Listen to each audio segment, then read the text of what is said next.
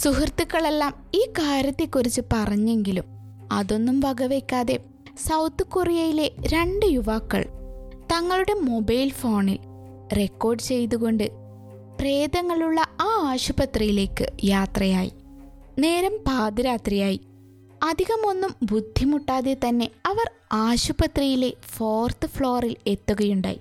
അവിടെയായിരുന്നു എല്ലാവരും ഒരുപോലെ പേടിച്ചിരുന്ന ആ മുറി ഉണ്ടായിരുന്നത്. Room number 402. അവർക്ക് ഒരു പേടിയും തോന്നിയിരുന്നില്ല. ഉടനെ തന്നെ അവർ ആ മുറി കുത്തിപ്പൊളിക്കാൻ തുടങ്ങി. ബുദ്ധിമുട്ടൊന്നും കൂടാതെ ആ മുറിയുടെ മുൻപിലെത്തിയ അവർ സന്തോഷം കൊണ്ട് ചിരിച്ചു. പക്ഷേ ആ സന്തോഷം അധിക നേരം നീണ്ടു നിന്നില്ല. അവർ ചിരിക്കുന്നതിൻ്റെ ഇടയ്ക്ക് മൂന്നാമതൊരു ചിരി പുറകിൽ നിന്നും അവർ കേട്ടു. അതു പക്ഷേ പേടിപ്പിക്കുന്ന ഒരു ചിരിയായിരുന്നു. അവർ പെട്ടെന്ന് ആ ഇരുട്ടത്ത് പുറകിൽ ടോർച്ചടിച്ച് നോക്കി. അപ്പോഴാണ് ഏതോ ഒരു രൂപം അവരുടെ അടുത്തേക്ക് ചീറിപ്പാഞ്ഞു വന്നത്. പിന്നെ അവരുടെ അലറൽ മാത്രം ബാക്കിയായി. അവരെ എന്നേക്കുമായി കാണാതായി. ഒരുപാട് പ്രേതങ്ങൾ അടക്കി വാഴുന്ന സൗത്ത് കൊറിയയിലെ ഗോഞ്ചിയം എന്ന ഹോസ്പിറ്റലിൻ്റെ കഥയുമായിട്ടാണ് ഇന്ന് നമ്മൾ വന്നിട്ടുള്ളത്.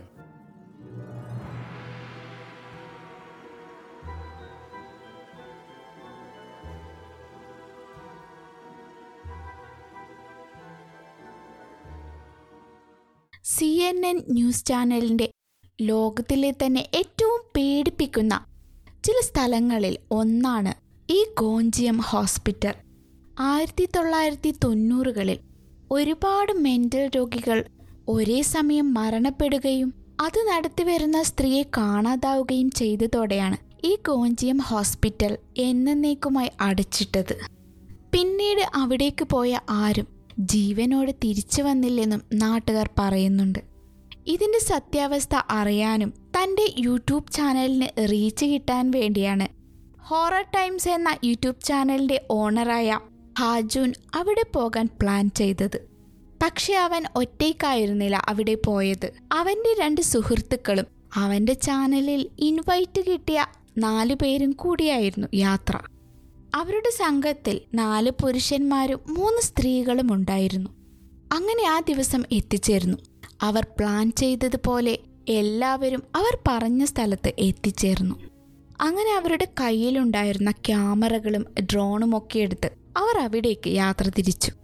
അവിടെ ഉണ്ടായിരുന്ന പോലീസിൻ്റെയൊക്കെ കണ്ണ് വെട്ടിച്ച് പുറകിലൂടെയുള്ള കാട്ടിലൂടെ അവർ യാത്ര തുടങ്ങി. കുറച്ചു ദൂരെ പോയപ്പോൾ അവർ അവിടെ ഒരു ടെൻ്റുണ്ടാക്കി ഹജുൻ യൂട്യൂബ് ലൈവിന് വേണ്ടിയുള്ള സെറ്റപ്പുകൾ റെഡിയാക്കി. ഹജുൻ അവിടെ ഇരുന്ന് എല്ലാ ക്യാമറ ഫുട്ടേജും എഡിറ്റ് ചെയ്ത് തങ്ങളുടെ യൂട്യൂബ് ലൈവിൽ പബ്ലിഷ് ചെയ്യാനും മറ്റുള്ളവർ ആ ഹോസ്പിറ്റലിൽ പോയി റെക്കോർഡ് ചെയ്യാനുമായിരുന്നു പ്ലാൻ. അങ്ങനെ മറ്റുള്ളവർ തങ്ങളുടെ ശരീരത്തിൽ ആക്ഷൻ ക്യാമറകൾ പതിപ്പിച്ച് യാത്ര തുടങ്ങി. പ്രേതങ്ങളുണ്ടോ എന്ന് നോക്കാനുള്ള യാത്രയായതുകൊണ്ട് തന്നെ പാതിരാത്രിയിലായിരുന്നു അവരുടെ യാത്ര. അങ്ങനെ അവർ ഒരുപാട് നടന്നതിന് ശേഷം ഒറ്റപ്പെട്ട് കിടക്കുന്ന ആ പ്രേത ഹോസ്പിറ്റലിലേക്ക് എത്തിച്ചേർന്നു. ആകെ പൊട്ടിപ്പൊളിഞ്ഞ് ഒരു നാശാവസ്ഥയിലായിരുന്നു ആ ഹോസ്പിറ്റൽ.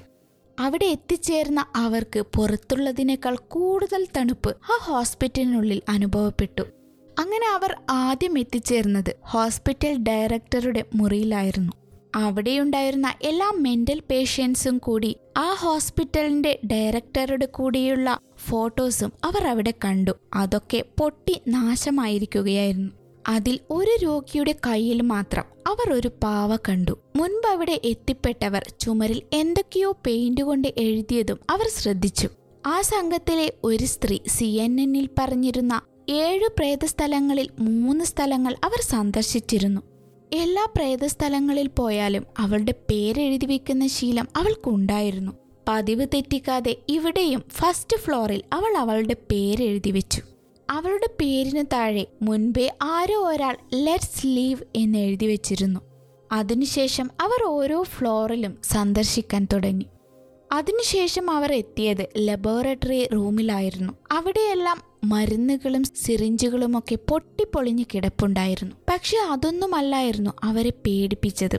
അവിടെ ഒരു പക്ഷിയുടെ കാല് കാണാനിടയായി അവർ. അത് പക്ഷേ ഒരുപാട് പഴക്കമുള്ളതൊന്നുമായിരുന്നില്ല. അതേസമയം തൻ്റെ ടെൻറ്റിലിരുന്നുകൊണ്ട് ഹാജുൻ ഈ വീഡിയോസൊക്കെ ലൈവായി തൻ്റെ യൂട്യൂബ് ചാനലിൽ അപ്ലോഡ് ചെയ്യുന്നുണ്ടായിരുന്നു. പക്ഷേ എവിടെയും ആളുകൾ പറയുന്നത് പോലെ അവർക്ക് പ്രേതത്തിനെ ഫീൽ ചെയ്യാൻ കഴിഞ്ഞിരുന്നില്ല.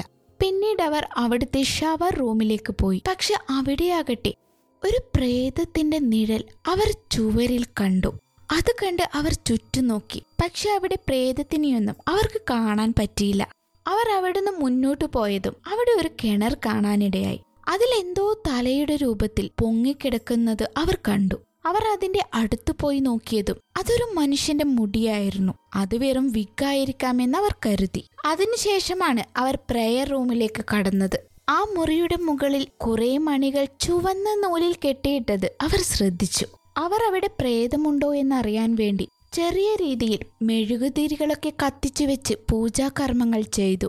അത് കഴിഞ്ഞതും അവിടെ കാറ്റൊന്നും ഉണ്ടായിരുന്നില്ലെങ്കിലും നൂലിൽ കെട്ടിയ മണികളൊക്കെ ഒന്നിച്ച് മുഴങ്ങാനും തുടങ്ങി. പെട്ടെന്ന് അതിലുള്ള മണികളൊക്കെ പൊട്ടി താഴെ വീഴുകയും ചെയ്തു. പെട്ടെന്ന് അവർ സംഭരിച്ചു വെച്ചിരുന്ന ധൈര്യമൊക്കെ ചോർന്നു പോയി. അവർ ആ മുറിയിൽ നിന്നും വളരെ പെട്ടെന്ന് തന്നെ പുറത്തേക്കിറങ്ങി. ഇതേ സമയം ഈ കാര്യങ്ങളൊക്കെ റെക്കോർഡ് ചെയ്തിരുന്ന ഹാജുവിൻ്റെ ടെൻറ്റിൽ ലൈറ്റ് മിന്നും കെടുകയും ചെയ്തുകൊണ്ടിരുന്നു. അതേസമയം ആ ടെൻറ്റിലുണ്ടായിരുന്ന അവൻ്റെ എല്ലാ മോണിറ്ററുകളുമൊക്കെ ഓഫാകുകയും ഓണാകുകയും ചെയ്തതോടുകൂടി അവന് ഇത്തിരി പേടിയൊക്കെ വന്നിരുന്നു. എന്നിരുന്നാലും ഈ ഒരു ലക്ഷ്യത്തിൽ നിന്നും പിന്തിരിയാൻ അവർ തയ്യാറായിരുന്നില്ല. അവിടെ നിന്നും അവർ പിന്നീട് പോയത് ആ ഹോസ്പിറ്റലിലെ ലാബിലേക്കായിരുന്നു. അവിടെ ഒരുപാട് തെരഞ്ഞതിനു ശേഷം അവർ ഒരു കാഴ്ച കണ്ടു ഞെട്ടി. സംഭവം മറ്റൊന്നുമായിരുന്നില്ല, ഇതിനു മുൻപേ കയറിയ റൂമിൽ കണ്ട അതേ പാവയായിരുന്നു ആ റൂമിലും ഉണ്ടായിരുന്നത്. പിന്നീടാണ് അവർ ഓർത്തത്, ഡയറക്ടറുടെ റൂമിൽ കണ്ട ഒരു ഫോട്ടോയിൽ ഒരു മെന്റൽ പേഷ്യന്റ് ആ പാവയെയും പിടിച്ച് ഇരുന്നു എന്നുള്ളത്. ഒരുപക്ഷെ ആ രോഗിയുടെ ആത്മാവായിരിക്കാം ആ പാവയുമെടുത്ത് ഈ ആശുപത്രിയിൽ കറങ്ങി നടക്കുന്നത്. ഇതൊക്കെ കൊണ്ട് തന്നെ അവരുടെ പേടി വീണ്ടും ഇരട്ടിച്ചു. അതിനുശേഷം അവർ 2 ടീമായി പിരിഞ്ഞു. 2 പേർ വേറൊരു ദിക്കിലേക്ക് പോകുകയും ബാക്കി 4 പേർ മറ്റൊരു മുറിയിൽ കയറുകയും ചെയ്തു. അവിടെയാകട്ടെ മരത്തിന്റെ പെട്ടികൾ കുത്തനെയായി നിരനിരയായി വെച്ചത് അവർ ശ്രദ്ധിച്ചു. ആ പെട്ടികളൊക്കെ പണ്ടുകാലത്ത് മനുഷ്യരെ പൂട്ടിയിടാൻ ഉപയോഗിച്ചതായിരിക്കാം. ആ പെട്ടിയിലാകെയുണ്ടായിരുന്നത് ഒരു ഹോൾ മാത്രമായിരുന്നു. അതാകട്ടെ ഒരു സാധാരണ മനുഷ്യൻ നിന്നാൽ അവന്റെ നെഞ്ചിന്റെ ഭാഗത്തായിട്ട് വരും ആ പെട്ടിയിലെ ഹോൾസ്. ആ പെട്ടിയുടെ ഉള്ളിൽ എന്താണെന്ന് നോക്കാൻ ആ പെട്ടിയുടെ ഉള്ളിൽ കൈ കടത്തി. അപ്പോഴാണ് അവന്റെ കയ്യിൽ ആരോ പിടിച്ചു വലിക്കുന്നതായി അവന് തോന്നാൻ തുടങ്ങിയത്. അവൻ ആ കൈ പുറത്തെടുക്കാൻ ശ്രമിച്ചെങ്കിലും അതിന് കഴിഞ്ഞിരുന്നില്ല. അവൻ എല്ലാ ശക്തിയും എടുത്ത് എങ്ങനെയൊക്കെയോ ആ കൈ പുറത്തെടുത്തു. പക്ഷെ ഷാർലറ്റിന് തോന്നിയത് ഇത് അവൻ അഭിനയിക്കുകയാണെന്നാണ്. അത് സത്യമാണോ എന്നറിയാൻ വേണ്ടി ഷാർലറ്റ് ആ പെട്ടിയുടെ അകത്ത് കൈ കടത്തി. ഇത്തവണ അതിലും ശക്തിയായി ഷാർലറ്റിന്റെ കൈ ആരോ പിടിച്ചു വലിക്കുന്നുണ്ടായിരുന്നു. അവരെല്ലാവരും കൂടി അവളുടെ കൈ ശക്തിയായി പിടിച്ചു വലിച്ചെങ്കിലും അവളുടെ കൈ നിറയെ നഖം കൊണ്ടുണ്ടായ മുറിപ്പാടുകളും ചോരയുമായിരുന്നു. ഇതോടുകൂടി അവർക്കൊരു കാര്യം മനസ്സിലായി, അവിടെ പ്രേതമുണ്ടെന്നത് ഒരു കള്ളക്കഥയുമൊന്നുമല്ല, അത് സത്യമാണെന്ന്. അപ്പോഴേക്കും അതിലൊരു പെട്ടി മെല്ലി തുറക്കുന്നുണ്ടായിരുന്നു. അപ്പോഴേക്കും ഷാർലറ്റിന്റെ ദുപ്പട്ടയിൽ ആരോ പിടിച്ചു വലിക്കുന്നുണ്ടായിരുന്നു. അവിടെ നിന്നും അവർ എങ്ങനെയോ ഓടി ആ മുറിയിൽ നിന്നും പുറത്തെത്തി. അപ്പോഴായിരുന്നു അവർ ആ കാഴ്ച ശ്രദ്ധിച്ചത്. കുറച്ചു മുൻപേ ഷാർലറ്റ് എഴുതിയ ഷാർലറ്റ് ജീവിക്കുന്നു എന്ന വാചകം മാറി ഷാർലറ്റ് മരണപ്പെടുന്നു എന്നായി മാറിയിരുന്നു. അപ്പോഴേക്കും ഇത് കണ്ട് ഭയപ്പെട്ട ഷാർലറ്റും മറ്റൊരു പെൺകുട്ടിയും തിരിച്ചു ടെന്റിലേക്ക് തന്നെ പുറപ്പെട്ടു. അതേസമയം മറ്റൊരു റൂമിലേക്ക് പോയ 2 പേർ കുറച്ചു ദൂരെ നിന്നും വീൽചെയർ താനെ ഉരുണ്ടു വരുന്നത് ശ്രദ്ധിച്ചു. പിന്നീട് ആ മുറിയിലെ എല്ലാ സാധനങ്ങളും അങ്ങോട്ടും ഇങ്ങോട്ടും താഴെ വീഴുകയും പൊട്ടിച്ചിതറുകയും ഒക്കെ ചെയ്തു. അപ്പോഴേക്കും അതിലെ സിംഗ്വുക്ക് ബോധം കെട്ട് വീഴുകയും മറ്റൊരാൾ അവിടെ നിന്നും ഓടി രക്ഷപ്പെടുമ്പോൾ വേറൊരു മുറിയിൽ അകപ്പെടുകയും ചെയ്തു. അതേസമയം ഷാർലറ്റിന്റെ കൂടെ കാട്ടിലൂടെ പോകുകയായിരുന്ന ആ പെൺകുട്ടി പെട്ടെന്ന് പ്രേതമായി മാറുകയും ചെയ്തു. ഷാർലറ്റ് അവളിൽ നിന്നും രക്ഷപ്പെട്ട് ഓടി ടെന്റിലെത്തുകയും ചെയ്തു. പക്ഷെ ടെന്റിലെത്തിയപ്പോഴാണ് അവൾ ഒരു കാര്യം മനസ്സിലാക്കിയത്, അവൾ വീണ്ടും എത്തിപ്പെട്ടത് ഹോസ്പിറ്റലിലെ ഒരു മുറിയിലേക്കാണെന്ന്. പക്ഷേ അവൾ എത്തിപ്പെട്ടത് ഒരു സാധാരണ മുറിയിലായിരുന്നില്ല. എല്ലാവരും ഭയപ്പെട്ട 402 എന്ന മുറിയിലായിരുന്നു. ആ മുറിയിലെ കൂരാക്കൂരിരുട്ടിൽ തൻ്റെ കയ്യിലുണ്ടായിരുന്ന ലൈറ്റടിച്ച് അവൾ നോക്കി. അപ്പോഴാണ് മുമ്പ് കണ്ടിരുന്ന പാവക്കുട്ടി അവളുടെ കാലിന്റെ തൊട്ടടുത്തായി വീണ് കിടക്കുന്നത് അവൾ കണ്ടത്. പിന്നീട് അവൾ ആ ലൈറ്റെടുത്ത് മുറിയിൽ പരക്കെ അടിച്ചു നോക്കിയപ്പോൾ ഒരു വികൃത രൂപം അവളുടെ മുന്നിലേക്ക് നടന്നു വരുന്നതായി അവൾക്ക് തോന്നി. പിന്നീട് അവൾ ആ രൂപം കണ്ട സ്ഥലത്തേക്ക് അവളുടെ കയ്യിലുണ്ടായിരുന്ന വെളിച്ചം വീണ്ടും അടിച്ചു നോക്കി. അപ്പോഴേക്കും ആ രൂപം വന്ന് അവളെ ആക്രമിച്ചിരുന്നു. അവളുടെ അലറൽ മാത്രം ആ റൂമിൽ ബാക്കിയായി. അപ്പോഴേക്കും ബോധം വന്ന സിംഗ്വൂക്ക് തന്റെ കൂടെയുള്ളവരെ അന്വേഷിച്ചുകൊണ്ട് ഓടി. പക്ഷേ ഈ സംഭവങ്ങളൊന്നും അറിയാത്ത മറ്റു രണ്ടുപേർ 402 മുറി തുറക്കാൻ ശ്രമിക്കുകയായിരുന്നു. അതേസമയം അവരുടെ അടുത്തെത്തിയ സിംഗ്വൂക്ക് നമുക്ക് ഇതൊക്കെ ഇവിടെ നിർത്തി പോകാമെന്നും ഇവിടെ പ്രേതങ്ങളുടെ ശല്യം കൂടുതലാണെന്നും അറിയിച്ചു. ഇതൊക്കെ നിരീക്ഷിച്ചു കൊണ്ടിരുന്ന ഹാജുൻ മറ്റുള്ളവർ അവരുടെ ദൗത്യം പകുതിക്ക് വെച്ച് നിർത്തി വന്നാൽ താൻ ഉദ്ദേശിച്ച വ്യൂസ് കിട്ടില്ലെന്ന് കരുതി ടെന്റ് ഉപേക്ഷിച്ച് ആ ഹോസ്പിറ്റലിലേക്ക് യാത്രയായി. അപ്പോഴേക്കും ഒരു ബോൾ അവരുടെ അടുത്തേക്ക് ഉരുണ്ടുവന്നു. അവിടേക്ക് ലൈറ്റ് അടിച്ചു നോക്കിയപ്പോൾ എന്തോ ഒരു രൂപം അവരെ അറ്റാക്ക് ചെയ്തിരുന്നു. പിന്നീട് കൺതുറന്നു നോക്കിയപ്പോൾ അവരും ഏതോ ഒരു മുറിയിൽ അകപ്പെട്ടിരുന്നു. അവർ ആ മുറിയിൽ ലൈറ്റ് അടിച്ചു നോക്കിയപ്പോൾ അവിടെ മൊത്തം വെള്ളമായിരുന്നു. മുകളിലേക്ക് ലൈറ്റ് അടിച്ചപ്പോഴാകട്ടെ അവിടെ വെള്ളം താഴേക്ക് വീഴാതെ കെട്ടിക്കിടക്കുന്നുണ്ടായിരുന്നു. അപ്പോഴാണ് അവർക്ക് മനസ്സിലായത് അവർ ആദ്യം കണ്ട കിണറിനകത്തേക്കാണ് ഇവർ എത്തിപ്പെട്ടതെന്ന്. അപ്പോഴേക്കും ഏതോ ഒരു കൈകൾ വന്ന് അവരെ 3 പേരെയും ആക്രമിച്ചിരുന്നു. മറ്റുള്ളവരെ തിരഞ്ഞ് ഹോസ്പിറ്റലിലെത്തിയ ഹാജുൻ ഏതോ ഒരു മുറിയിൽ എത്തിപ്പെട്ടു. പെട്ടെന്ന് ഏതോ ഒരു രൂപം അവന്റെ പുറകിൽ വന്ന് നിൽക്കുന്നതായി അവന് തോന്നി.